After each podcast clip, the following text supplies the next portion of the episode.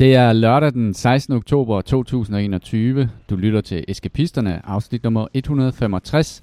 Eskapisterne er en podcast om gaming for voksne. Mit navn er Christian, min medværter er Jimmy, Kasper og Christian. Velkommen til.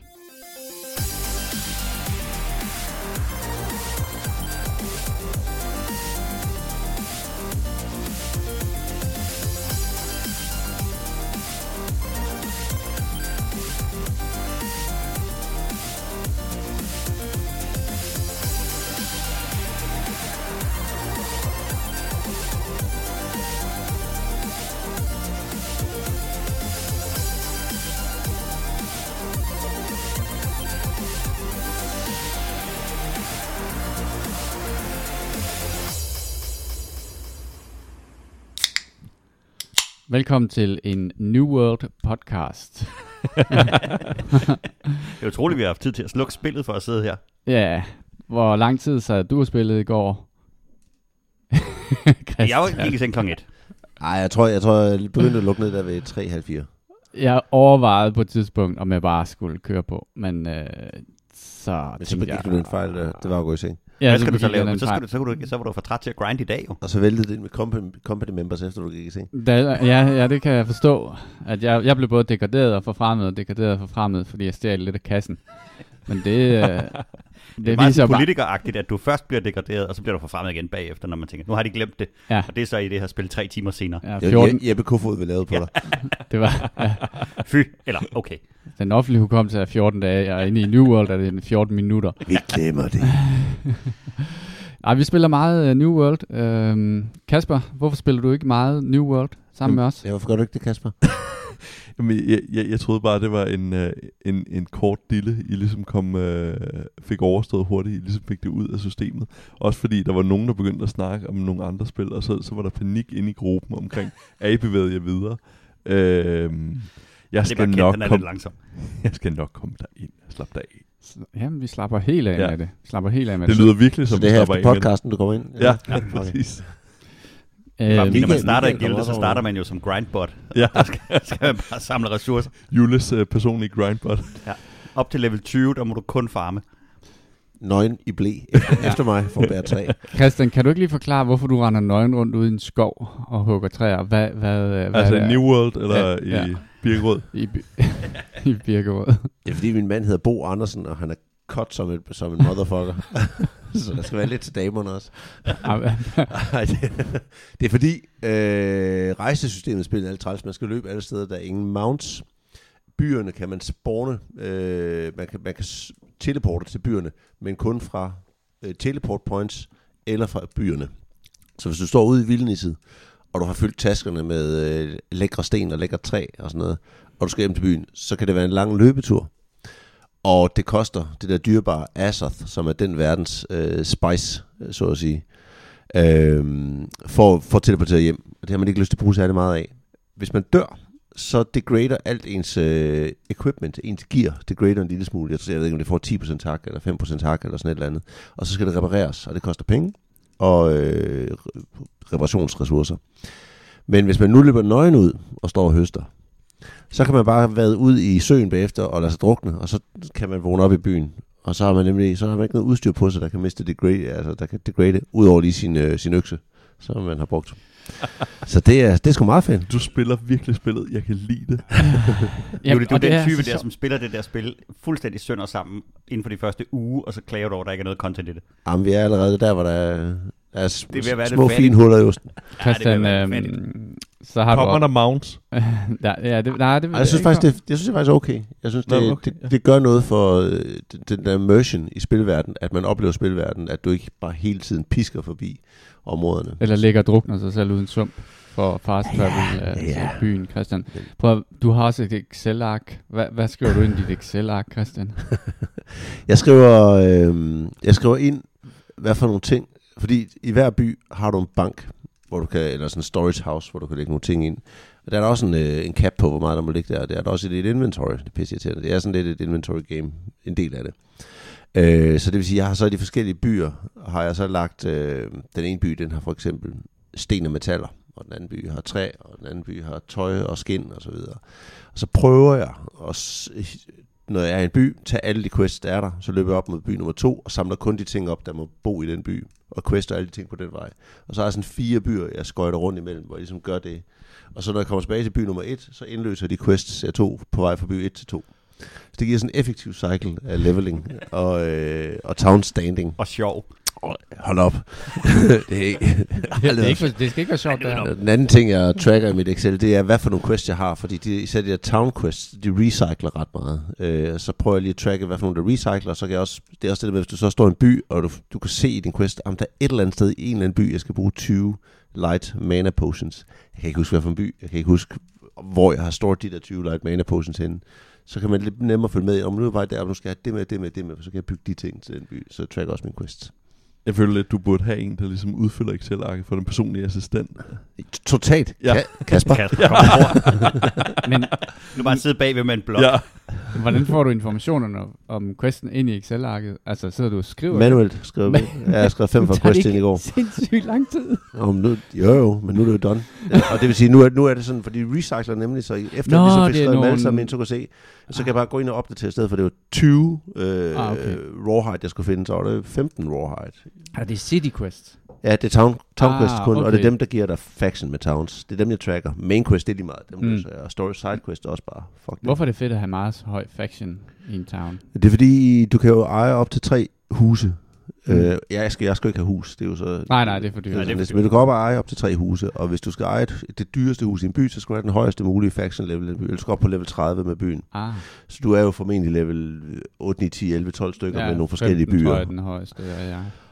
Og det er jo det, du får ved indløse de der, plus du får de der gains, at du betaler færre skatter, eller i dit tilfælde, at du hurtigere stiger i faction gain, eller hvad det var, du valgte. Ja, en, ja det var en, en ja. sindssyg årsag. Øhm, eller gathering. Jeg så det vil sige... over det, Christian. Nej, så det vil sige, det er de der... Øh, det er ligesom for at pumpe det op, at du gerne vil løse dem, og det er dem, du gerne vil være effektiv på. Man kunne i princippet også gøre det med de der... Øh, med de der faction quests, øh, hvor du er adept og scrivener, altså hvor du ligesom er bygger op i din, Nå, i din, ja. i din ja, guild, så at sige. Ja. Men, men de er bare ikke, det er ikke så tit, dem kapper du ret hurtigt ud på, i forhold til, hvad du har af standing i den, og hvad du har af mm. currency i den. Hvor du så skal lave den der level for at level din faction standing ja, et hak op. Ja. Men så, hvorfor gør du det, Jule, hvis du ikke uh, har tænkt at være evil landlord, der er huset? Jeg, det er fordi, jeg, jeg er et fattig røv. Nej, det er fordi, at det koster 2.000 guld om ugen og øh, betale for dit upkeep for dit hus. Og jeg har på intet tidspunkt haft mere end 2.000 guld, fordi jeg brænder det hele af, så går jeg ind og køber 3.000 wood, og så går jeg ned og træner woodcrafting. Øh, så jeg brænder penge af på at skille op. Så jeg har, jeg, lige nu har jeg en bøjet fem øre. Jeg tror, jeg har, efter, efter nat har jeg 500 guld tilbage i så, lommen. Så får man ud af at have til dit næste hus, det, er, det ligger langt ude. Ja, det er ja, et det, godt spørgsmål, Kasper. Hvad, hvad får man ud af at have et hus? Du man får storage, du, man får teleport, og du kan sætte trophies derind, der buffer dig. Ja. Så du kan, altså, bygge, du kan bygge, bygge, bygge sådan buff, så du bliver bedre i, til forskellige ting. Jeg okay. gætter på, at du har lavet hvad hedder det, nogle Matrix. beregninger fundet, fundet ud af, hvor uh, skæring, den optimale skæring er i forhold til, hvor mange huse. Jeg har faktisk, altså, øh, jeg er også bare, jeg, nej, jeg tror, min hjerne er bygget på den måde, jeg har slet ikke kigget på huselementet. Jeg ved godt, hvad for nogle buffer ting, der ligger der, men jeg har ikke begyndt at kigge ind i det endnu, fordi øh, det ligger lidt ude for mig. Jeg har, jeg har haltet efter de andre der. Hver gang jeg logget ind, så kan jeg bare se, at jeg er sådan lidt, lige 20-30 timer efter dem i playtime. Så det hele tiden føles lidt som sådan en, ej, jeg, skal, jeg er simpelthen lige nødt til at nå op på dem, fordi de er lige fire questlines foran mig hele tiden. Mm. Så det er, de har lagt en god stress-ting ind i min hjerne. Men nu har du så, øh, nu har du så 100 i samtlige... Øh, nu har jeg efterårsferie. Åh oh, ja, så 200 i samtlige gathering skills. Nu er efterårsferie. ja. New World Beware. Hvis jeg siger downtime den her uge, så det laver du stadig Det er ret fascinerende at opleve, hvor forskelligt ja. man kan spille det her spil. Det er helt vildt. Vi har også fået vores uh, fantastiske lytter Thomas med ombord i, uh, i Gildet, og han powergamer det her spil, men i sådan en level uh, op ting. Mm. Øh, så han er bare altid 10 levels højere end den, der er nærmest ham. Mm. Ej, øh, han er effektiv. Hvilket vil sige, at han, han, han, han er jo både vores, øh, vores tank og vores guide i alt, fordi ligegyldigt hvad man skal prøve, så ved han, så har han lige været igennem det. Det er dejligt, det, ja, det, det, har haft en, der lige har trådt en far øh, stien, med. Ikke? Ja, præcis. Det, det. Man skal ikke være den, der går forrest og får spil ved ansigtet nej, eller et eller andet. Nej, præcis. Så det er super fedt. Uh, Men det har netop været vildt hyggeligt, det ja. der med, at der er så mange folk, Jamen, der er så meget aktivitet, og der er folk på chatten, og man kan snakke sammen. Og det er jo det. Skal du lige have en recruitment drive til nogle af vores lyttere? Jeg kom, ja, der kom med. Kærgoelen server. Vi poster lige, hvilken server I skal komme server, på. Ja, ja. Og så øh, kig ind.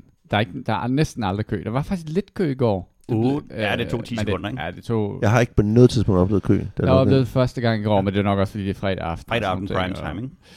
Øh, og så var der noget server... Ja, men der var jo øh, hver onsdag. Jeg fandt Mhm. jo ud af, at det er jo, som, som vi snakker om, hvis man, øh, hvis man holder fri for at game, så holder de serveren lukket. Og øh, også hvis man ikke holder fri og kommer hjem fra arbejde og godt vil game. I onsdag skulle de lave en, øh, en opdatering, som gav... Øh, ja, jeg stoppede med at kigge klokken 9 om aftenen. Den gik ned klokken 12, så de har haft over 9 timers downtime på deres øh, servers. Og de kom sådan op meget sporadisk, øh, og EU var så dem, der kom, øh, der kom sidst op. Øhm, og der var en, en hel del mistanke om, at der må have været en eller anden form for problemer i forhold til at genskabe mm. alle de her øh, server. Men nu er det op øh, og, og køre igen. Til gengæld i går øh, kunne man godt mærke, der da serveren var helt fuld, der begyndte jeg at få de første glitches, altså hvor at min karakter han sådan gled hen over, og jeg kunne ikke, øh, der var nogle, pludselig kunne jeg ikke højre klik på ting, så skulle jeg logge ud, logge ind igen, så kørte alting en Det gang kunne til. Christian heller ikke. Nej, men det, Ja, det var, det var ikke hvad var det, du brugte din spilletid på i går, Christian? Jeg kom hjem øh, meget træt fra arbejde og tænkte, åh, nu skal jeg spille. Og så det her spil, det har nogle, øh, det har jo de her tre, øh, hvad det hedder, knapper, som er Q, øh, R og F, som øh, man bruger sine tre skills på. Og dem havde, Vores mappet, kampråb. dem havde mappet til min mus. Og lige pludselig så virkede det ikke på min mus. Øh, og så jeg, var, jeg brugte, jeg tror jeg brugte to timer på at sidde med det der IQ software til øh, Corsair mus. Jeg kunne ikke få det til at virke. Og nu øh, fortæller jeg lige øh, alle andre, hvis øh, de har samme problem med at få til at save ned. Så er det fordi, at øh, du kan ikke opdatere din muses øh, knapper, hvis øh, den sidder i en USB-hop. Den skal være direkte forbundet til, øh, til en USB-indgang i din PC. Så det var en øh, det var en vigtig læring der, og jeg var rasende. jeg var rasende. Jeg, jeg kunne bare se, det var sådan timeglasset stod der, og hvad der, mit liv, øh, mit livs sand løber ud, og mens vi sad og hyggede der. Så øh, jeg, Jeg bemærkede, del, at du på øh, et tidspunkt simpelthen tog headsættet af og lagde det fra dig, fordi du kunne ikke tåle flere hul i Jeg kommentarer. kan ikke tåle det, altså. Jeg kunne ikke, jeg kan bare ikke høre på, at jeg er med. Nå, men øh, det var så en ordentlig downtime til deres, øh, det var så deres øh, 1.02 patch, så vi, det er, og etteren den gav også øh, uventet lang øh, server downtime. Men det er jo spændende at se, hvad et, øh, et lille bitte firma uden adgang til nogen form for serverressourcer, de, øh, Ja. de finder ud af næste gang. Mm-hmm. Den anden ting, der er, øh, der er, det er, at der er åbenbart en masse keys i omløb, som hvis man køber fra, øh, ikke fra Amazon eller fra Steam direkte, så kan der være en masse fraudulent keys i omløb. Hvilket vil sige, at der er åbenbart et relativt stort problem med bots på en del server, som øh, programmerer rundt til at lø- bare løbe og tømme ressourcer. Oh, Og det er I noget, er som... sikre på, øh, at det ikke bare er Jule? Jamen, jeg tænker også, det er fordi, at de, de, de kan ikke genkende noget menneskeligt i den der måde at spille på, så de tænker, det der, det, det er for repetitivt, og så bliver hjulet banet. sådan en typisk bot, der løber mellem Ja. fire byer. Men det er, det er allerede et, øh, et problem, og de har sagt, at de vil slå, slå ret hårdt ned på det. Det, som der har været den, øh, den største frustration her det sidste stykke tid, så er det jo, at da de startede op, og, og alle serverne blev overfyldt, der kom der en, øh, en klar øh, udmelding om, jamen start din karakter på en hvilken som helst anden server, så kan du bare flytte den senere. Så Uh. det var der rigtig mange, der gjorde, Ja, ja. og så øh, sprang og så Ja. sidder de der og lægger, jeg ved ikke, hvor mange timer i det. Og øh, det viser sig så, det passede ikke helt. Nej, du nej, kan nej. ikke server transfer, hvis du skal rykke til en anden region. Så du kan ikke springe mellem Northeast og, øh, Og Northwest. EU og... Du kan ikke springe mellem EU og Asia og alt det der. Så hvis du har den i en anden region, Oh, oh, oh. så kan du ikke transfer din bot. Eller din, din karakter. Du, hvis, du, øh, hvis dit guild er på en øh, server, der er fuld, så kan du ikke transfer til den. Og hvis du allerede Au, har en au. karakter på den server, så kan du ikke au, transfer au, til den. Au, au, au. Så pludselig kom der en hel masse begrænsninger i det, hvor man sagde, at det er helt frit. Eller, det var det så ikke. Og det har Ja, faktisk... det lyder faktisk som nogle OK-restriktioner, synes jeg. Ja, men man skal bare Altså- være meget, meget forsigtig med at gå ud på Først- Twitter og så sige, give- at du kan flytte helt frit. Ja. Ja. Inklusiv har de jo skrevet, du kan flytte region. Ja. Og nu går de så ud og siger, det kan du ikke. Ja, men det er jo fordi, de pissede bukserne for at holde varmen ja. Dengang, at uh, spillet lige var launchet, og folk var ved at hisse op i det helt røde felt, fordi at der var 3.000 mennesker i kø på deres server, de havde aftalt, at de skulle spille på. Og så har de måske sagt, okay, prøv, uh, start din karakter på en anden server, og så finder vi ud af det senere. Og så håbede lidt på, at så gror de fast i den server, og finder nogle nye venner og sådan nogle ting. Men det er der nok en del, der ikke har gjort. Uh, jeg er i hvert fald glad for, at vi er inde på en server, som, uh, som ikke har nogen problemer sådan lige umiddelbart. Men Er det guld værd? Ja, det er fandme meget værd. Hvad, hvad gav de som begrundelse for det? Fordi det, der er interessant, det er, at jeg ved, at Final Fantasy netop for ikke så lang tid siden har givet spillerne mulighed for at øh, hvad det hedder, lave de her regions øh, transfers. Er det en teknisk årsag, eller hvad siger Ingen, de? ingen, ingen årsag. Ingen årsag. Det er bare, det, det, Fordi- altså, og i deres, øh, deres øh, udmeldinger, når deres øh, server er nede, er også bare, øh, vi opdaterer jer. Så der er ingen gennemsigtighed i det, mm. og det er jo noget, folk godt kan lide at sidde, når de, når de sidder og stiger på 9 timers downtime, at de Mm. bare siger, øh, vi arbejder på det. Mm. Øhm, og så kan man jo, så, så, altså, de har jo været oppe på, og nu er de så nummer tre på Steam i uh, all-time mest con- uh, eller i- Concurrent. concurrent players. Uh, hang on. Og hvem er, er det stadigvæk Counter-Strike, der ligger top? Ej, det er nummer 5, undskyld, med øh, 913.000 samtidige spillere. Næsten dobbelt så meget som nummer 6, som er Valheim. Jeps. Øh, Valheim, som er lavet fem mennesker. Valheim, som er, var et fantastisk spil. der Og var et amazing spil. jeg er ikke Øh. sikker på, at vi ikke vinder tilbage engang. Nej, men det gør vi. Der er jo updates til. Jeg holder det hele tiden opdateret. Øh, og, og, Ikke mig. så, så, så de er ikke super duper til at melde ud i forhold til, hvad der, øh, hvad der fungerer og ikke fungerer for dem. Og jeg tror, at øh, nu er det jo ikke, Amazon er jo ikke et firma, men jeg tror, de er måske en smule overvældet over, hvad det er, de har for den monster, de har sluppet løs. Mm. Øhm, og, og Hvis jeg ser på din liste der, så tror jeg da lige med de der current og 24-hour peak-tal, så Cyberpunk 2077 skal se sig vældigt hen over skulderen i forhold til all-time peak. ja, ja, det øh, kommer til at gå i en rasende fart. Det, altså, de bliver overhalet lige om lidt. Det overrasker mig faktisk, at Cyberpunk ligger så højt oppe. Også mig. Det, det synes jeg er helt vildt. Og hvad, hvad, Det kan jeg hvad ikke er forstå. over Årets Det må have været den første uge. PUBG. Okay, så det her det er sådan... Øh, og hvad, hvordan ligger det lige nu? Kan man få sådan et øjebliksbillede? Altså, hvordan, hvem, hvem spiller, hvad spiller folk Lige nu ligger det nummer 3. Der er øh, en halv million, der spiller øh, CSGO. Der er øh, 400.000, der spiller Dota. Og der er 300.000, der spiller New World lige nu. Men det er jo sådan, øh, det er jo narko. Det er jo opioid-krisen om igen. At der er et eller andet ved det der samle gen der. Altså, der er så mange. Helt, man får hele Det fanger ikke mig så meget. Jeg kan godt Nej, slutte. ja, du, du, du, er ikke du kan godt styre dit øh, forbrug det. der. Du øh, nyder det med måde. ja, det fortsætter med at være sjovt. Øhm, det er dejligt at komme hjem til. Det er dejligt at sætte sig i gang. Man kan selv vælge, op, hvilket niveau man øh, begiver sig ud i det. Jeg, jeg synes stadigvæk, det du sagde sidst, Christian, det der med, at der manglede noget til at, at være fælles om. Øhm, der er langt yeah. mellem de der fælles oplevelser, dungeon runs eller elite øh, runs. Ja, jeg synes, der er, og der er nogle små, men prøv at- nu og nu, nu, jeg har faktisk et, et par få punkter, jeg synes er lidt irriterende i spillet, eller som er kritik af spillet. mm. Og hvis Jeff Bezos lytter med, så må kan du lige slå Google Translate til. Øh, men det, at, men det, og når jeg siger, siger det kritikpunkter, punkter, så ændrer det ikke ved, at jeg kommer til øh, med al sandsynlighed at grinde det her spil i smadder fortsat de næste mange, mange, mange måneder, uger, et eller andet. Det er okay at Øhm. forholde sig kritisk til sit uh, narko. Ja, det er det. Men spillet mangler nemlig det der ting, man, man, der gør, at man grupper sammen fra et tidligt tidspunkt, og man gør det oftere.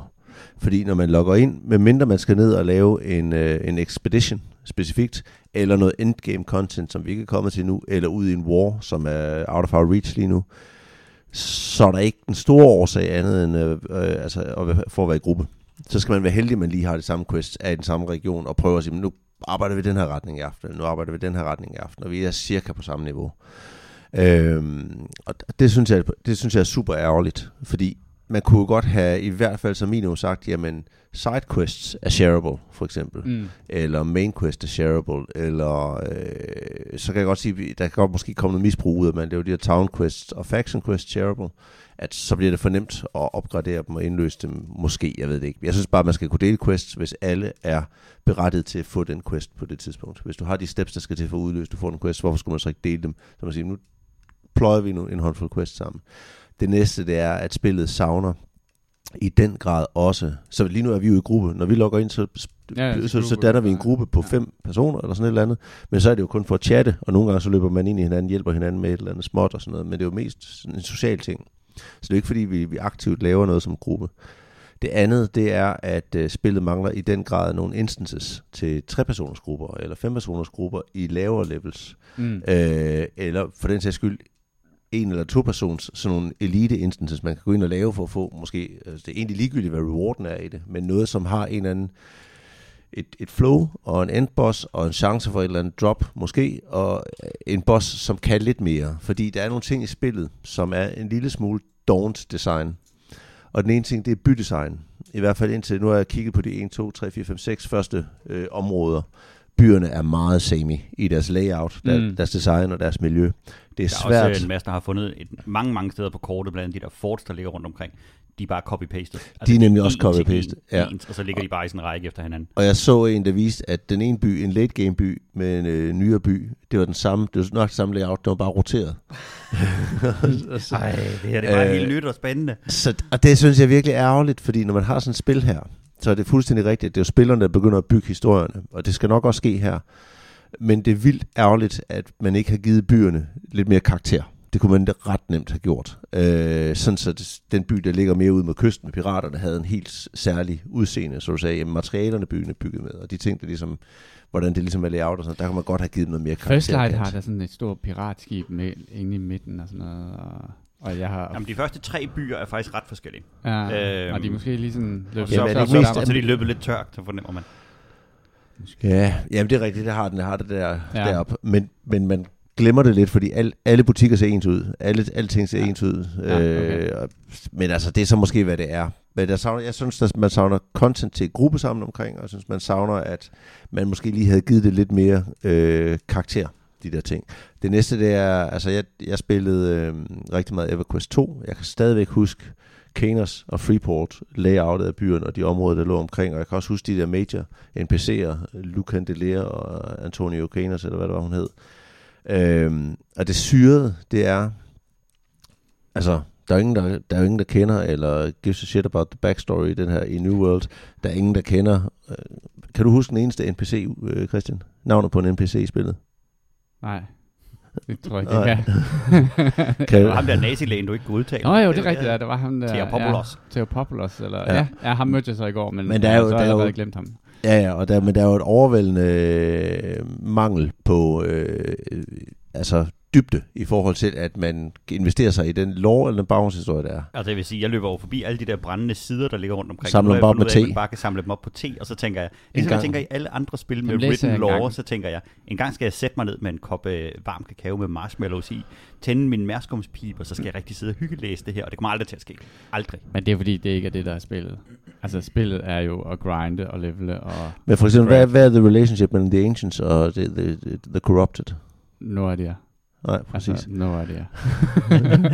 det, jeg, jeg læser tit ordet The Ancient eller Corruption, og der er nogen, der dropper Corrupted Armor, som er fedt. Ja, ja, men vi er jo landet, altså man er, alle, alle os spillere, vi er jo kommet til en verden af en eller anden årsag, som jeg faktisk ikke rigtig ved, som nye settlers, til en verden, som engang for mange, mange år siden var styret af dem, der nu hedder The Ancients.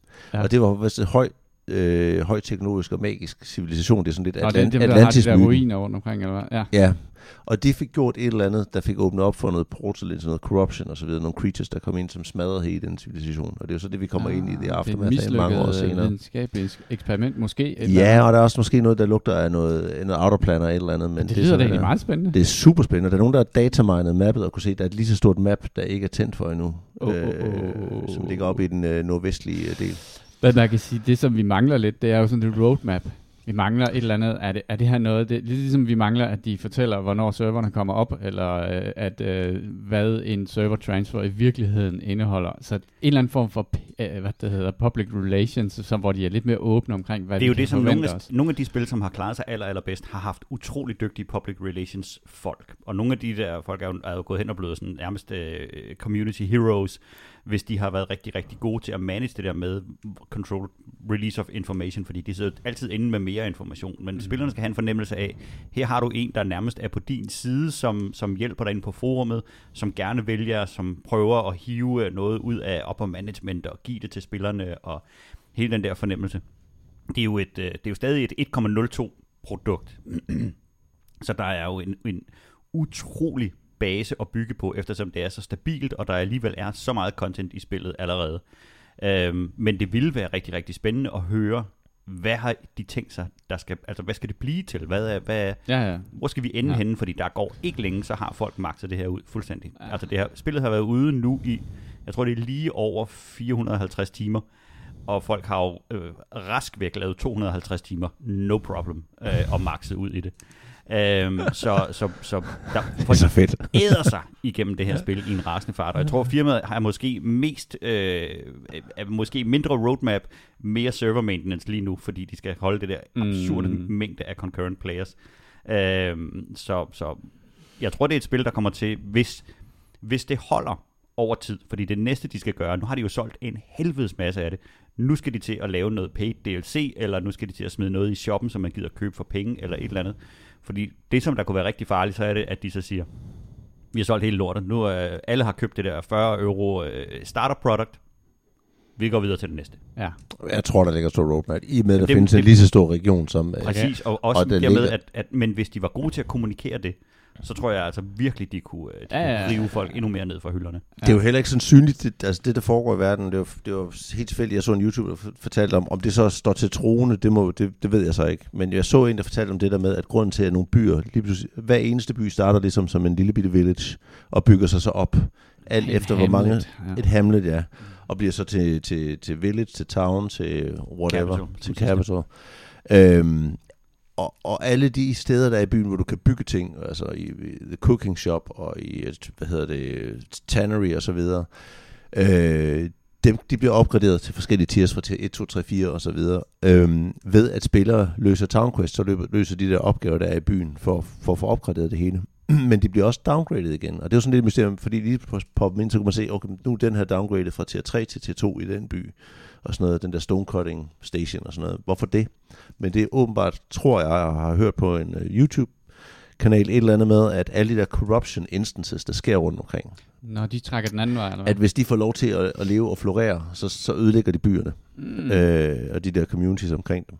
Så der er et eller andet element der, der Det- modarbejder. Det burde de da tydeliggøre. Fordi den er meget fed mekanik. Det er en super fed mekanik, ja. men det er jo sådan noget, som, som jeg, et eller andet sted kan jeg jo godt lide, at de ikke har tydeligt gjort det. At, hvis det, og, Nå, nu- det er sådan... Uh, ja. Ja, at man opdager det og prøver at undersøge det og finde Okay. ud af, okay, når det er Ja, så, så er der ja. nogen, der opdager det, så kan man begynde at arbejde imod det. Men, så nu må vi se, hvad, hvad, hvad det munder ud i. Der var jo krig i går nede ved New Light, eller First Light, op ved fortet, øh, som, øh, hvor The Covenant har taget fortet, og, Mm. mm. øh, og vores faction Syndicate prøvede at tage det tilbage, men blev slået tilbage. Hvad for noget? Yes, yes. Det var da vi what? blev lige vendt på, vi skulle have været oppe og hjælpe. Men, Men, vi har travlt med at finde ud af, hvem det var, der har taget øh, klubkassen. altså, Altså- intern Jamen, vi er ikke tidligt nu, fordi at, øh, Hvis- Jeff øh, Bezos stadig hører med, så prøv lige at kigge på hvad hedder det, arbejdsforholdene for dine øh, medarbejdere. Det kunne du godt bare lige, lige tage en kig på det. En tur. Det, var det. Det er de to ting. Ja. Men, det, men det andet to- først, ikke? Ja, det der med det, det, det tænker jeg virker som det mere vigtigt. Men udover al den kritik og irritation over, hvordan øh, storage og sådan noget fungerer, så synes jeg, jeg, jeg, jeg bliver hængende. Altså, indtil videre, jeg Ja, kan ikke, lige, lige nu kan jeg ikke se et endpoint på det, for mit vedkommende. Ja. Nej. Der har ikke været så meget tid for os andre til at spille noget, men vi har spillet lidt, og Kasper, øh, hvad har du spillet? Jeg har kastet mig ud i øh, det, som åbenbart er nærmest øh, toneangivende for, hvad hedder det, øh, 2021. Bloodborne? Dodgeball-spil. For jeg har kastet mig ud i øh, endnu et øh, dodgeball-spil. Øh, der var det der Smash Out, eller jeg kan ikke huske, hvad det hed. EA havde lavet et Nå, til det, det, det var du ret glad for. Ja. E- Efterlod tydeligvis et lasting impression. ja, nej, Knockout City, men Ja. jo, men jeg, jeg, jeg sad faktisk og læste noget kritik af det, som jeg faktisk var meget enig i, fordi den havde smagen af Rocket League, som jo spillede rigtig lang tid, men som der var ret mange, der sagde, der er ikke rigtig nogen måde at dygtiggøre det på. Spillet er for simpelt på en eller anden måde. Du kommer ligesom hurtigt til, Nå, så er det eneste, du kan forbedre dig på, din reaktionstid. Du lærer ikke ligesom at lave federe tricks eller noget. Der var ligesom ikke noget at bygge videre på. Øh, og det har gjort, at de har crashet fuldstændig med det spil. Øhm, men nej, jeg kaster mig over et nyt et, der hedder Dodgeball Aca- Academy øh, på Xbox. Dodgeball Academy. Ja, øh, på hvad hedder det, Xbox Game Pass. Ja. Øh, hvad hedder det, øhm, og det handler om, at man ankommer til det velkendte, øh, hvad hedder det, akademi, Dodgeball. Øh, Ja. Hogwarts. ja, Eller- ja nej. præcis. Ja, If you can dodge a wrench, you can dodge a ball. Ja, Lidt- lidt af det. Øhm, hvor man er, er kommet til, og det var en store håb, øhm, hvor man spiller The Outcast Kid, som så skal opbygge et øh, dodgeball-hold og, og klare sig gennem en, øh, en historie. Det smager rigtig meget af, hvad hedder det, Golf Story, øh, vil jeg rigtig godt kan lide. Øh, spilmekanikken i, hvad hedder det, øh, hvad hedder det, det var gode sager. ja, præcis. I, øh, hvad hedder det, mm, i, i kampene er, er ekstremt simple, og øh, det er ikke noget, man lige har set i, hvad hedder det, et, et tilsvarende gamle Gameboy-spil. Øhm, det, jeg har bemærkninger af, det er sådan meget japansk i, øh, hvad hedder det, animationen.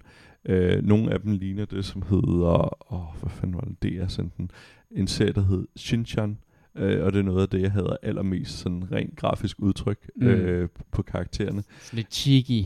Ja, jamen det, de er sådan meget aflangt, sådan nærmest som mundene af et næb eller sådan noget på, på menneskene. Øh, men jeg hygger mig rigtig meget med det. Det er, der er forskellige upgrades, man kan få til sin uh, karakter, og så nogle små matches og noget, du ved, sådan fuldstændig over the top uh, teenage drama historie, som jeg bare synes er vanvittigt sjovt. Så det, der, der er ikke det, man spiller ikke mod andre spillere? Man, jo, nej, nej, man, man, man spiller mod computeren, altså okay. sådan du spiller. Ja. Men det er ikke... Uh, jeg tror ikke, der vil være det helt store multiplayer uh, potentiale i det. Okay. Øhm, er det ligesom Golf Stories, hvor at sportsgrenen er bare noget, der bærer historien? Ja, det, det, det, det, det er lidt det. Du føler ikke, du bliver en bedre, øh, du bliver bedre til at spille dodgeball af det? Nej, ej, ikke rigtigt. Det, øh, det, det kan jeg ikke sige, at man, at man gør af det. Men det er et rigtig lille hyggeligt spil. Øhm, og det har lidt karakter af det måske. Øh, den var nemlig også udgivet til, hvad hedder det, um, til Switchen. At det var, det, det smager lidt af, af et Switch-spil, men det var faktisk udmærket at spille på øh, Xboxen på en 6 Jamen, jeg sad her og kiggede på det på den skærmen derovre og tænker, det, det er da et Switch-spil. Altså, det, ja, ja, ja. Det, det, ligger lige til højre skøjten, ikke? Ja, ja. Men det, det, er, det er rent faktisk ret, øh, altså det, det, det føles helt fint på Xboxen. Der er nogle øh, underlige elementer, som at, øh, altså, det er et ret simpelt spil, men der er alligevel ret mange loads i det, altså sådan nogle, øh, og det ved jeg ikke om en del af de, øh, altså den type spil, altså ligesom Golf Story og Pokémon og så videre, at når du går ind i bygningen og så videre, når man så skal der være en load-sekvens eller et eller andet, mm. om, om det er en del af, af spillet. øh, jamen, det føles lidt... Del. Jamen, det, det, det føles lidt sådan, fordi det føles virkelig unødvendigt, øh, at man har den del med. Øhm, og så, så er der sådan underlig, at du kan rulle øh, for at komme hurtigere frem på kortet. Det er nok noget af den mest øh, idiotiske features, fordi man kan slet ikke styre sig selv, når man ruller, så man ender med at stå ind i øh, alting hele tiden. Øh, så det er bare meget nemmere at, at gå frem. Der, der er sådan lidt nogle lidt underlige valg, de har, de har gjort nogle gange. Men øh, jeg synes, det er virkelig øh, underholdende spil, og kan klart anbefale. Det er sådan lidt... Øh, når man er færdig med at grinde spice til sin uh, spice production, så, så, så kan man kaste ud i det. Uh, jeg, har, jeg har faktisk også spillet en lille smule af et andet nyt spil. Uh, desværre ikke uh, nær så meget, som jeg ville have haft lyst til. Uh, der er kommet et lille spil, der hedder Jet The Far Shore. Det er kommet til uh, Playstation uh, og til PC. Jeg købte det på, uh, på Epic Game Store. Øh, det er, hvad hedder det, et spil, der er lavet af nogen, der hedder, um, øh, hvad fanden er det her, Super, Bro, Super Brothers, øh, som har lavet sådan et andet spil, der hedder Sword and Sorcery, som er sådan ret specielt. Det er sådan en... Sword? En, ja, nemlig. Ja, men det hedder nemlig uh, and Sorcery. Sorcery. Om det er det der pixel-spil, ja. uh, ja. som var kæmpestort ja. på uh, iOS. Ja, ja, det var det, nemlig, ja, ja. virkelig, virkelig godt ved banden. De er kendt for at lave sådan en, ja, de laver sådan ret unikke ting. Øhm, og folk var lidt, man var lidt i tvivl om, hvad det her spil det var, for det lignede lidt sådan en form for indie-udgave af No Man's Sky. Øhm, fordi at det har sådan noget planetary uh, exploration. Historien er, at du er en del af sådan en race, der øhm, hører en eller anden lyd ude for rummet. Det, øh, som de så, hvad hedder det, beslutter sig for at øh, udforske. Øh, Hvordan skal lyden transportere sig i vakuum? Ja, men det er sådan en... en øh, det, tak, Kasper. Øh, det, jeg ved det ikke. Øh, men det er sådan det er også sjovt til fester, ved jeg. De har en, ja. de har sådan en idé om, at der er et eller andet signal, som de bliver nødt til at udforske. og for at udforske det, bliver de nødt til at mine deres planet og ødelægge deres planet, for at bygge et, et rumraket, der kan sende, sende en ekspedition ud. Så det beslutter den her øh, civilisation sig så for at gøre, øh, ødelægger fuldstændig deres planet for at bygge den her rumraket her, og så spiller du så... Øh, hvad Lytter du stadig det? med, Bezos? Ja. så spiller du så en af de her deltagere, en, en karakter, som så bliver sendt afsted. Det tager 1001 år øh, at flyve derud. Det er altså ret meget at gøre for bare for en lyd, man har hørt. jo, jo. Og tinnitus. Oh, fuck. Sådan, de er sådan ret overbevist om, at øh, altså, i virkeligheden er det, fordi de tror, jeg tror, det er nogen, der tager ud for at møde Gud. Altså, det er sådan min, min fornemmelse, men jeg ved det faktisk ikke helt. Det er meget, meget atmosfærisk øh, spil, øh, om, og det er sådan story-driven, og hvad hedder det, øhm, og så er der sådan et element af, at du styrer sådan et lille skimmer-rumskib hen over den her nye planet her hvilket også er sindssygt flot ud. øh, og så kan du faktisk lande på forskellige steder og gå ud og opleve forskellige story elements men det er ikke sådan free roam på samme måde, som No Man's Sky er det. Det er langt mere sådan en stram fortælling. Øhm, men det er sat med godt nok øh, atmosfærisk at sidde og spille, og det er, ja, det, det, det gør noget, det har den der mystik i, man ved ikke helt, hvad det er, og sådan nogle ting, og jeg, har også, jeg vil også sige sådan, øh, man skal nok undgå at, at, hvad det, at læse for meget om det, fordi en stor del er at, hvad det, at finde ud af, hvad det her spil det indeholder. Så det er, ja, det er sådan en lille indie ting, man kan tage og spille en gang. Har du gennemført det? Nej, overhovedet ikke. Jeg har spillet øh, fire timer eller sådan noget af det. Um, Tror du, du vil spille mere? Det, det drømmer jeg faktisk om, for jeg kan rigtig godt lide de der uh, atmosfæriske Det, det er launchet på et dårligt tidspunkt. det er launchet på et rigtig dårligt der, tidspunkt. Der er lavet en hensigtserklæring om, at han gerne vil spille lidt mere. Men det er jo også, fordi vi skal jo ligesom... Det ser faktisk, nu kører det her i baggrunden, det ser faktisk ret uh, fascinerende ud. Det er sindssygt flot. Altså, Jeff Bezos, nu skal du virkelig kigge over skulderen. Nej, nej, nu skal du passe på. øh, og så har vi også spillet en anden kæmpe udgivelse, som kom øh, i den her uge, Back for Blood. Tilbage øh, efter blod. Vi skal tilbage efter blod. Og det brugte vi... Nøj, det har de også fortrudt. Timing i release. det får, får faktisk rigtig gode anmeldelser. Det fik yeah. dårlige anmeldelser i sin beta. Uh, men som jeg kan forstå det, så, uh, så sker der jo nogle gange det, at vi retter ting, uh, efter at den beta har været ude. Og det har de åbenbart også gjort her. Er det en Steam-titel? Det er en uh, Game Pass. Uh, så det er ikke på Steam? Nej, det er gratis, på, hvis du Så har... man kan ikke se, hvor mange current players der er på ja, det? det kan det godt være, at det er på Steam. Det ved jeg faktisk ikke helt. Det er i hvert fald på Game Pass. Uh, det, det må det næsten være. Kan du prøve at kigge efter det, Jimmy? Ja, jeg tjekker. Uh, men det brugte vi en enkelt aften på. Kasper, har du spillet? Du har ikke spillet det, vel? Nej, jeg har ikke spillet. Men det er jo, det er jo Left 4 Dead's uh, aftager eller efterfølger. Um, altså lavet samme team, eller er det bare en Det er mange af de samme folk, ja. Okay. Uh, den er på Steam. Den er på Steam også. Uh, men uh, ja, men den er jo uh, gratis. Den ligger lige nu nummer 15 i current players. Lige bag ved Rainbow Siege. Okay. Det er meget pænt stadigvæk. En, en 8. del. Jeg tror, heller ikke, jeg tror faktisk heller ikke helt nødvendigvis det er samme publikum, som spiller New World, som spiller de her spil her. Det er sådan et run-based uh, hvad det, det, spil. Um, og vi brugte en aften på at spille Jimmy. Jeg synes egentlig, det var meget fedt. Ja, de har jo lavet det om til, at, øh, at det, der er kommet en, øh, en deck-mekanik ind i, hvor du har sådan en, en række modifiers, du kan, ja. du kan spille. Og den måde, du kan opgradere din karakter på, altså permanente upgrades, så er det, at du kan udbygge og lave de her decks, så du kan få nogle rigtig, rigtig gode kort i, der så bliver trukket før din mission. Og så kan du bytte de dårlige kort ud, der ligger. Der er ikke ja. nogen, der er super dårlige, men der er nogen, der måske er en dårlig upgrade. 10% health er ikke super godt, men, men at du får health hver gang, du slår nogen ihjel, er virkelig, virkelig godt. Så på den måde, så kan du influence dit, dit hvad hedder det, øh, dit run rigtig, rigtig meget på held. Og det er, jo, øh, det er jo både godt og skidt. Og så er der så en, øh, en, noget, der hedder en director, som er en slags AI, der spiller mod dig, ja. som spiller nogle kort i dit run, hvilket vil sige, at selvom du løber den samme mission igen og igen, så for det første spawner der ikke de samme øh, mobs de samme steder, og du vil have nogle nye udfordringer hver eneste gang. Og jo længere du spiller det, jo flere kort får den der director, og jo flere kort får du.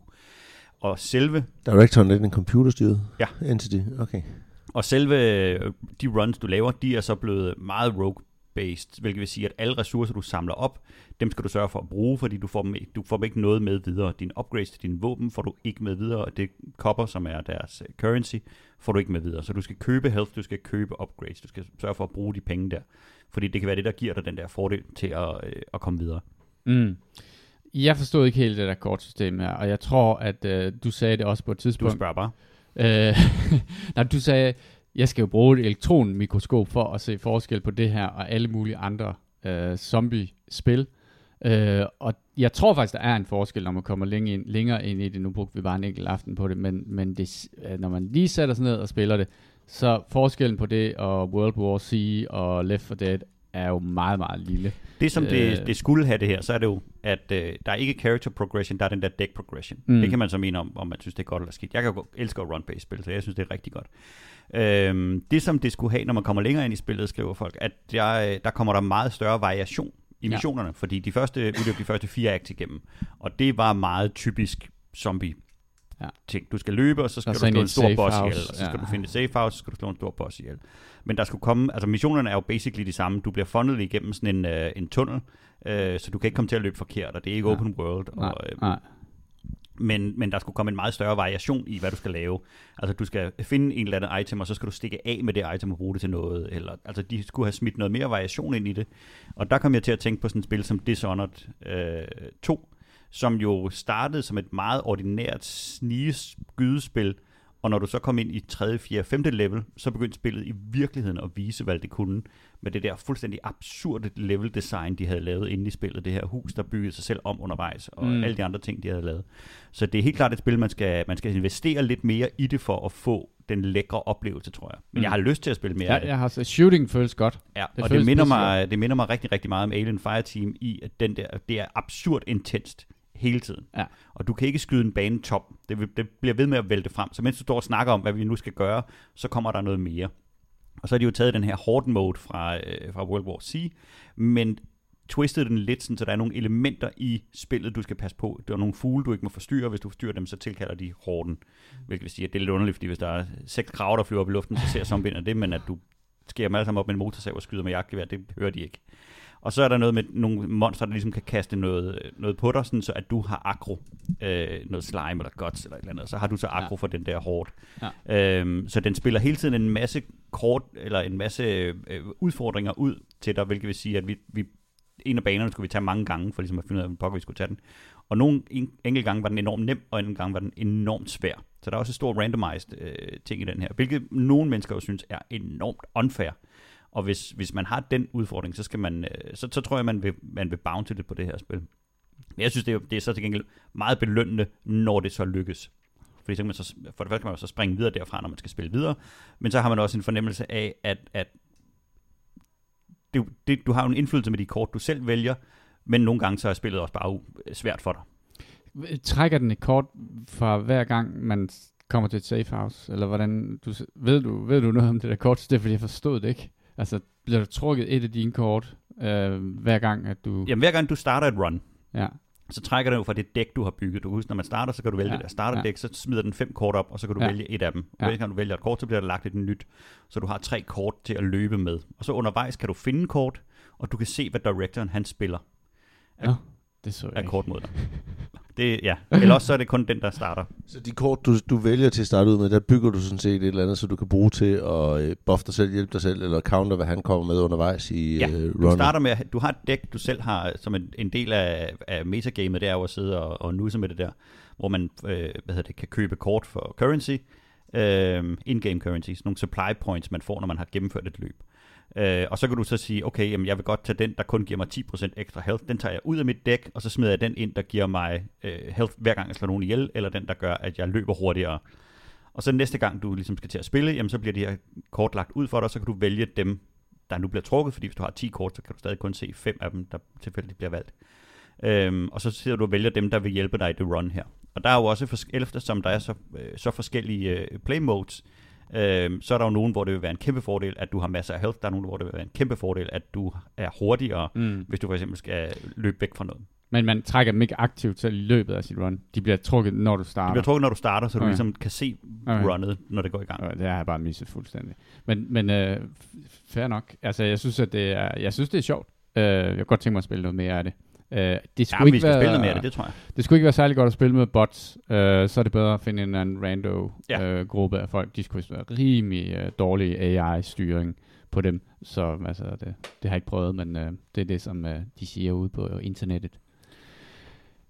Men en, en, øh, altså en, en kæmpe aftager, men det er Left for 3 eller 4, eller hvor meget vi nu er nået til. Ikke? Det, er, det er helt klart et skridt ned i den, øh, af, af den samme retning, og hvis man er vild med det, så er man også vild med det her. Det er, der er zombier ja. og dårlige historier, og, øh, og ja. det er en splatterfilm. En ting, der, er, øh, der var en udfordring, som man skal være klar over, inden man går i gang med det her, så er det, der er friendly fire på, og det kan ikke slås fra. Nej. Og når du har moslet hinanden til, øh, og dig selv øh, grundigt øh, med zombier, så er man smurt ind i blod. Hvilket mm. vil sige, at det kan være meget, meget svært at se forskel på en spiller, og på en zombie, hvis du ikke løber om bag ved et eller andet. Fordi hvis man løber om bag ved noget og kommer out of sight, så får man jo den der lysende øh, outline, så du altid kan se, hvor de andre spillere er. Ja. Men den er der ikke, hvis du står sammen inde i en togvogn, for eksempel. Nej. Øh, så, kan du ikke, så kan det være ret svært at gennemskue, hvad der er en spiller, hvad der er en zombie. Og hvis du hopper frem foran de andre, så kan man godt regne med at blive, blive skudt i hovedet. Og når man har et let maskingevær, bare, Eller det bare klør i fingeren, ikke? Ja. Mm. Med er der friendly fire? Ja, du kan ikke slå det fra. Nej. Fedt. Jeg, jeg, jeg synes faktisk, det er okay. Det giver, altså, Det giver, en, det giver Ja. en anden spillestil, og vi er Ja. pludselig nødt til at koordinere på en anden Ja. måde med, hvem har Jeg højre og at hvem vi har venstre. spillede Alien Fireteam. Der er jo også, når man rykker sværhedsgraden op, så kommer Friendly Fire jo også ind. Ja. Øh, og det ændrer bare dynamikken i den måde, man spiller på, fordi man pludselig skal, man pludselig skal være meget mere opmærksom på, hvordan man placerer sig i forhold til hinanden. Og det kan jeg, jeg, jeg synes egentlig, vi, vi nåede sådan, okay, du tager venstre, jeg Ja. tager højre, og så to i midten. Øh, det, det er meget godt det der med, at man skal være lidt opmærksom på det. Jeg synes, det er en fed ting. Øhm, Jimmy, du har, du, har, du har været i gang med at kigge på noget nyt hardware. Jeg har, vi, vi har fået Merc, men jeg har også taget det, fordi jeg synes ikke, I kan administrere det. Øh, vi har fået tilsendt en øh, mus, som er en øh, Mad Cats Bats 6 Plus. De har altså det mest absurde navne. Øh, som har nogle, øh, nogle øh, fordele, hvis man er til, øh, hvis man er spejlhjernet ligesom mig. Det er en, øh, en ambidextrous mouse, hvilket vil sige, at den er 100% ens øh, øh højre-venstre. Så hvis man, øh, hvis man vil bruge den venstre hånd, så øh, er det en stor fordel. Og jeg er jo selv spejlhåndet. Så hvis jeg nogensinde brugte min hus i venstre hånd, så ville det være godt. Det gør jeg ikke, for jeg har jo lært, måtte lære mig selv at, at bruge den i, i højre hånd. Men jeg ved, at der er nogen, der bruger den i, i venstre. Øhm, og så har den den anden fordel, at øh, den har nogle udskiftelige dele, man kan klikke på med nogle små magneter. Det har de Øh, altid, de der. Det har de altid, de der. Og der er en, der vidderligt cater til orkhænder. Du skal prøve den lige om et øjeblik, Kasper. Det glæder mig til. Ja, øh, så hvis man har store hænder, så er der simpelthen en ekstra klods, man kan smide på, så man stadig kan mærke musen inde i, øh, i hænderne. Øh, 600 kroners øh, gaming mus med øh, Mm. mm. 10 switches på, øh, 10 knapper, som jo er øh, godt, når man skal spille New World og have mappet øh, QRF øh, ind. Øh, og sådan et, øh, et produkt, som jeg synes, der ligger øh, solidt i midten. Også øh, Ja. prismæssigt. Øh, det er jo altid unfair at sende os nogle ting, fordi at det er sådan et øh, kondensørsnopperi. Øh, jeg gjorde det, jeg bare byttede min, øh, min Logitech mus ud med den her, og så gik jeg i gang med at prøve den for at, at sidde og spille. Jeg har spillet New World med den her de sidste øh, tre dage. Øh, og efter den ind, altså det er ligesom at skifte sudsko. Efter de første øjeblik, så tænkte jeg, det, det går overhovedet ikke. Jeg kan, jeg kan slet ikke op, op. De her, de gamle var gået til og sådan noget. Og efter 10 minutter, så lagde jeg overhovedet ikke mærke til det. Er det, en, er det nemt at programmere knapper med? Ja, men Man skal uden, at, huske uden at have programmeret i, din, øh, så kan jeg sige, at den er nemmere. Ej, men det er sindssygt, det software, som Corsair la- laver til deres, øh, til deres hardware. Det kan alting, men det er ligesom om, at det er bare lavet af en ingeniør. De har ikke, der er ingen, der har tænkt på, øh, altså for eksempel, jeg lidt Det er jo iTunes. Efter, Altså, det, Ja. det, den, den har helt sikkert al funktionalitet, der findes i hele verden, men det er fuldstændig umuligt at have mærke. ja, det, øh, ja, men der, der lå jeg faktisk mærke til, at Mad Cat's software var mere sådan drag and drop. Ja. Du ved, sådan, øh, okay, træk den knap ned, du Træk gerne den knap have. derned, træk den knap derned. Ja. Øh, og den har jo det, som alle andre øh, gaming-mus har øh, lige for tiden. Det, der er ret sjovt, der er det, at de, de annoncerer den inde på deres hjemmeside, som at den er designet med inspiration fra rumskibe, hyper performance cars og batmobiler. og det ved, jeg, det ved jeg nu snart ikke, om jeg kan se, når jeg kigger på den. Oh, det, men, Men, den er da øh, lidt skarp der foran. Men, øh, ja, det, det, det er en sort plastikmus. det er jo, det er jo en gaming-mus, så den er øh, per definition wired. Det kan du ikke øh, lave om på. Og så har den en, øh, muligvis den længste ledning, jeg nogensinde har set på en mus. Er det en Tillad mig at braided, er det, en, er det sådan en braided uh, ledning, eller ja. er det, ja okay. Så vi Det er kan altså faktisk ret- sidde ude i haven og, øh, og spille med den. Den er længere endnu. Sådan der. Hvad sker der for Yes, så øh, det, ligegyldigt hvor din øh, PC står, så kan den faktisk nå helt ned og sætte den bag PC'en, sådan, så du kan opdatere dine knapper, hvilket jeg i går fandt ud af er en kæmpe fordel, og ikke at have den siddende i en hop, ligesom jeg har her. Ja. Øhm, den kan jeg godt anbefale. Det er, Ja. ja. øh, hvis man er i markedet efter en, øh, en middle range mus, så er, øh, så, er den Mm. faktisk, øh, så er den faktisk ret fed. Jeg har tænkt mig at, at spille videre med den. Lige om lidt, så skal Kasper prøve den til sine årkender, og så, øh, så regner jeg med, at han tager den med. Du får den med hjem, Kasper. Tak. Skal vi have nogle anbefalinger? Jeg har en del. Jeg, jeg, har, jeg vil godt anbefale det der Oat Studios. Som du Bare lige lynhurtigt ind. særligt, særligt det afsnit, der hedder Cooking with Bill. det er fandme sindssygt. Det viste du mig i går. Det var faktisk, øh, jeg vil have en uh, Dusano øh, 950, eller hvad fanden det var, den hed. Ja, tv-shop på den gamle måde, øh, med sådan nogle VHS-striber og fa- udrivninger og sådan nogle ting. Hold kæft, hvor er det vanvittigt. mand. Meget, meget 80 Nå, Kasper, hvad, hvad har du, Jamen, Men, som jeg øh, kan anbefale næste uge? Jeg har en øh, podcast til at starte med, øh, Behind the Bastard, som er en, øh, måske navnet antyder, men øh, det er en podcast, hvor man hører historierne ud over, øh, hvad hedder det, mm, det man normalt kender om personer, men det er, hvor man går bag forskellige diktatorer og så videre og fortæller om dem, altså dels fordi de har lavet ting, men også sådan de lidt skøre sidehistorier omkring dem. Øh, blandt andet hedder Saddam Hussein, han var åbenbart vild med at skrive øh, sci-fi, øh, nej undskyld, fantasy-historier. Fantasy. Ja, Gaddafi, han var mere en uh, sci-fi type. Sk- altså man- skrev sci-fi? Ja, skrev Nå. sci-fi historier. Wow. Øhm, og så, så får man også nogle andre historier uddybet, som for eksempel, at... Øh, og det ved jeg ikke, hvorfor han stadig blev valgt som præsident, men øh, Donald Trump øh, var jo... Øh, Gaddafi, da han skulle over snakke til et FN-topmøde, øh, der ville han gerne have sit telt med. Det var der ligesom sjovt nok ikke nogen, der havde lyst til at udleje til ham. Det- Man ville helst ligesom være fri for at have noget med ham at gøre.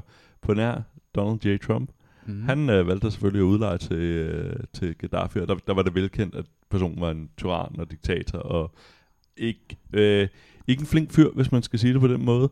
Øhm, og øh, det var jo også noget... Men han kom rejsende med sit eget gigantiske beduintelt og harem. Præcis. Det er boss move. Og er der penge? Jamen, det, det, det, det, er det, der er interessant, altså, at de, de fortæller også historien om det der, hans, øh, hvad hedder det, um, hans bodyguard, som blev kendt som Amazonas, som virker som ja, de primært ja, var ud, øh, udvalgt øh, på grund af deres, øh, måske ikke øh, kampevner, og det, Nogle jeg andre attributter. andre attributter på dem. Øhm, og så, hvad hedder det, øh, hvad hedder det, han bliver dræbt, øh, der har han nok været jordens rigeste mand. Men som de mærker, så var han samtidig sådan en, en meget øh, Beskeden dualistisk person, fordi at der var øh, rigtig god healthcare i for eksempel i Libyen. Øhm, og han til den øh, han laver en meget berømt tale ved, øh, til, til FN, øh, hvor at han øh, blandt andet snakker om, at øh, Israel og Palæstina burde være en stat. Øh, og det er jo indtaget fornuftigt nok, at man ligesom håber på, på noget fred. Men øh, så, så kommer der, hvor han lige øh, bliver Gaddafi-agtig, og så tager en anden. Og det, det skal hedde Isratin. Øh, eller at afrikanske lande burde have en plads i FN's Sikkerhedsråd. Det er jo Ja, ja, det er øh, fuldstændig Ja. ja. fornuftigt. FN skal rykkes til Libyen. Øhm, så der er Sådan. sådan masser af, af, af gode historier. Der er Der er også- hockey stick build-up, og så Ja. drop-off point, hvor man tænker, nej, Ja, ikke alligevel. Satans. Øh, så, så var der også, at han, øh, hvad hedder det, øh, folk han ikke var så glade for, de, øh, de døde. Ja. Nej, de forsvandt faktisk ikke så meget, som at øh, de endte op i, at han havde et, et stort øh, fryser, hvor han så lod folk øh, være derinde, dem han havde fået dræbt, hvor Ej. han sådan kunne gå ind og svine dem efterfølgende. Nogle af dem havde været der i over 20 år. Øhm, så det er... Det, det, det er en podcast, hvor at der er om virkelig mange, øh, hvad hedder det, forskellige diktatorer. Fed type. og, ja, ja. så det, den, øh, den, den kan i hvert fald kraftigt anbefale. Behind the Bastard, en Ja. podcast. Yes. Modtaget. Det er jo ham, Robert Evans, der også har lavet It Could Happen Here. Øhm, omkring det, borgerkrigen. Nå, i det USA. er yes. Han er ja, ja, okay, en fantastisk Ja. øh, Ja, ja, ja, og ja, ja, producer. ja. Det er, jamen, det er meget, meget Virkelig, høj, virkelig god formidler, ja. Meget, meget høj pro- øh, produktionsværdi. Så har du set uh, Dune. Ja, Igen? men ikke, øh, ikke, ikke, den, ikke den gode. Jeg, jeg valgte at se, øh, hvad hedder det, fordi... OG. En Ja. af de andre. Jamen, li- ligesom det der med, hvad hedder det, når der kommer nogle store film, så kommer der nogen, der, hvor man tænker, er det den der store film? Men nej, så er det nogen, der lige, du ved, har været ude og lave en, øh, sådan en, en, en underlig spin-off, øh, Der er War en Stars. kæmpe industri i det Ja. der. Det er Ja. ret mærkeligt, at de kan nå det, synes jeg. Ja, jamen det, det er ret fedt. Det, er imponerende. Øhm, men, øh, og Netflix led lidt det samme, fordi de er begyndt så at vise den gamle Dune øh, af David Lynch. Øhm, Filmisk mesterværk. det behøver man ikke at se. Jo, det, man gør. det, det kan man godt skåne sig selv for. Øh, den føles ekstremt stiv i det. Altså sådan alt føles... Ligesom den nye. Det er jo objektivt en god film. Øhm, og hvad hedder det? Det, der egentlig irriterer mig ved den, kan jeg mærke, øh, det er, at det er sådan nogle få nedslag i historien, øh, hvor at det virker som, når hvis du har læst bogen, jamen, så, så kan jeg genkende en scene. Men at sidde og se den, så giver historien ikke rigtig nogen mening. Så er det bare sådan nogle underlige nedslag, der kommer i den. Jeg oplevede faktisk det samme, da jeg var inde og se øhm, Hobbiten, øh, det kongelige teater opført ude i Dyrhavsbanken, hvor det også var, jamen, det er jo nogle få nedslag i historien, men den fortæller ikke rigtig en sammenhængende historie på nogen måde. Altså, og det, det, føl, det er sådan lidt dune føles, hvor du sådan, Nå, nu rider han lige pludselig på orme, øh, sådan ud af det blå. Så nu, nu er de, dertil. ja, ja, præcis. Nu, nu er det lige pludselig rimelig tosset med ham. Øh, og, ja, og vi, vi savner altid om øh, Jodorowskis øh, version af Dune, hvis, det, hvis bare det var sket. Øh, Den skulle jo have været, var det ikke 14 sikker. timer lang, Ja, og have ja. været et øh, syretrip uden syre. Altså det var meningen, at han ville lave en, en film, der var 14 timer lang, og give den samme oplevelse, som at være på LSD, uden at prøve det, mens man sad i øh, biografen. Altså, jeg har set flere Jodorowskis ambition, øh, film. De er, um, de er spændende. Det er, øh, jeg, jeg ser dem i, øh, sammen med nogle venner i øh, vores underlige filmklub. Det er, um, det, det er en oplevelse at, at se hans øh, film. Det er, Men det er ret sjovt at følge den der historie i, hvad øh, nu har vi, vi har snakket alt for meget om, hvad, hvad OG science fiction er i forhold til, øh, til Dune, men, men hvis man læser bogen, så ham her, øh, superskurken Vladimir Harkonnen, han vejer jo, i, øh, i bogen bliver han beskrevet som, at han vejer, hold fast på hat og briller, 200 kilo. Fordi i 1965, så var det et fuldstændig uforståeligt tal, at et menneske Ham kunne tror veje jeg så nede i Føtex i går. meget. Ja, præcis. Jeg så en, der var det dobbelte i Føtex i går, og han havde altså ikke, han havde ikke suspension lifts øh, med. Og det er ingen, ingen sted beskrevet i bogen, at, øh, at baronen der, han flyver rundt. Han har kun sådan nogle øh, ting, der hjælper ham til at have sådan en, en vraltende gang. Og så er han, øh, så er han homoseksuel med, med hang til unge drenge. Og så har vi ligesom, øh, det var det ultimative skurkebillede, man kunne forestille sig dengang. Øh, så, så den der måde, at, at udviklingen er kommet senere på, at ting skal være vildere og vildere og vildere, det er ret skægt at gå Mm. tilbage i, øh, i den der øh, bog og læse, øh, hvordan den, hvad det egentlig var, de, øh, de, de så.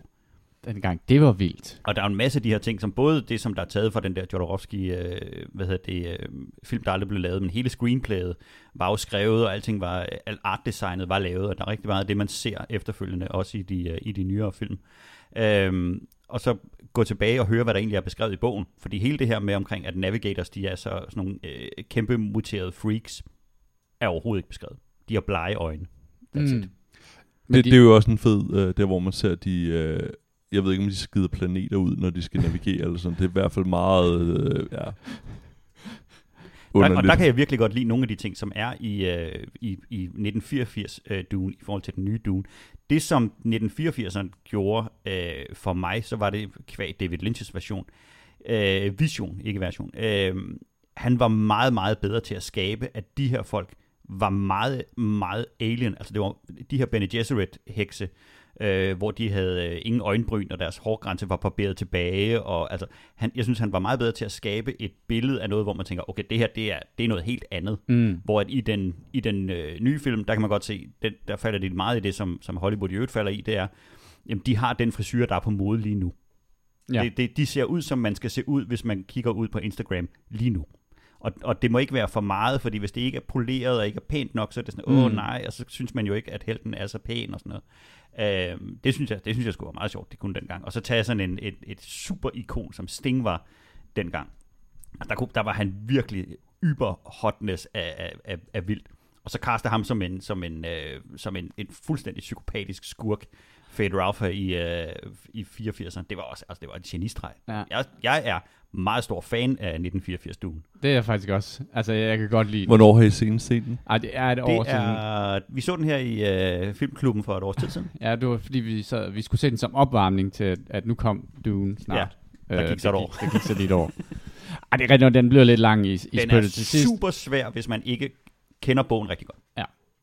Også det, som den jo prøver at gøre, så er det, den prøver i højere grad end den nye film at tage nogle af de her øh, subplots med ind i, og det translater enormt dårligt til film. Mm. Altså virkelig, fordi det er så kompliceret. Så, så at oversætte det til en film, hvor du har halvanden time til at fortælle en historie, altså man sidder helt rundbøjet bagefter. Kasper, Og- og, og- sidste ting. Jamen, hvis, Eller- hvis man har, har behov for at se, hvad, hvad man tror, man er gået glip af ved, at uh, Jodorowsky ikke uh, fik lavet Dune, så kan man uh, passende gå ind, og, eller hvad hedder det, se The Holy Mountain. Så kan man lige vurdere efterfølgende, om man synes, at uh, det var godt eller skidt, at, uh, hvad hedder det, Okay. han ikke fik lov til at lave Dune. uh, og, og så kan man jo ellers dykke ned i hans filmografi, hvad han ellers har, har lavet. Så der er, der er nok at se til. Apropos øh, genanbefalinger. Du anbefaler jo heldigvis Kærlighed på Spektret. Compliant Netflix. Mechanics. Compliant Mechanics på, Compliant Mechanics på Spektret. Kærlighed på Spektret, sæson 2, afsnit 3, 4, 5 stykker. Det er uden sammenligning det mest wholesome, øh, romantiske, feel-good, amazing tv, jeg tror, jeg i mit liv har set. Og det fantastisk. ligger meget, meget højt på listen over, hvis jeg skulle se øh, en tv-serie igen, så ville jeg gense nogle af de afsnit. Det er urimeligt så meget livsbekræftende glæde, man oplever i, øh, i den serie. Jeg er mega fan. Det, den er fantastisk, ikke? Jamen, den er så god. Og også hvis folk, der har øh, børn på spektret, kender nogen på spektret, se den serie. Det er ufatteligt så godt, den translator, hvordan de her mennesker oplever livet, og hvad for det er for nogle komplikationer, de står overfor. men på den sødeste, rareste, mest inkluderende, fantastiske måde. Altså, det er fandme godt tv. Jeg ville jo, og nu, hvis Bezos, hvis du lytter med, lave en serie, der hedder Mike and Mom. De skal bare ud og opleve ting. Ja. Jeg vil ikke have andre end de to. De skal bare ud de i verden og opleve ting. Mike and Mom. Nu er den derude. og jeg har en anbefaling mere.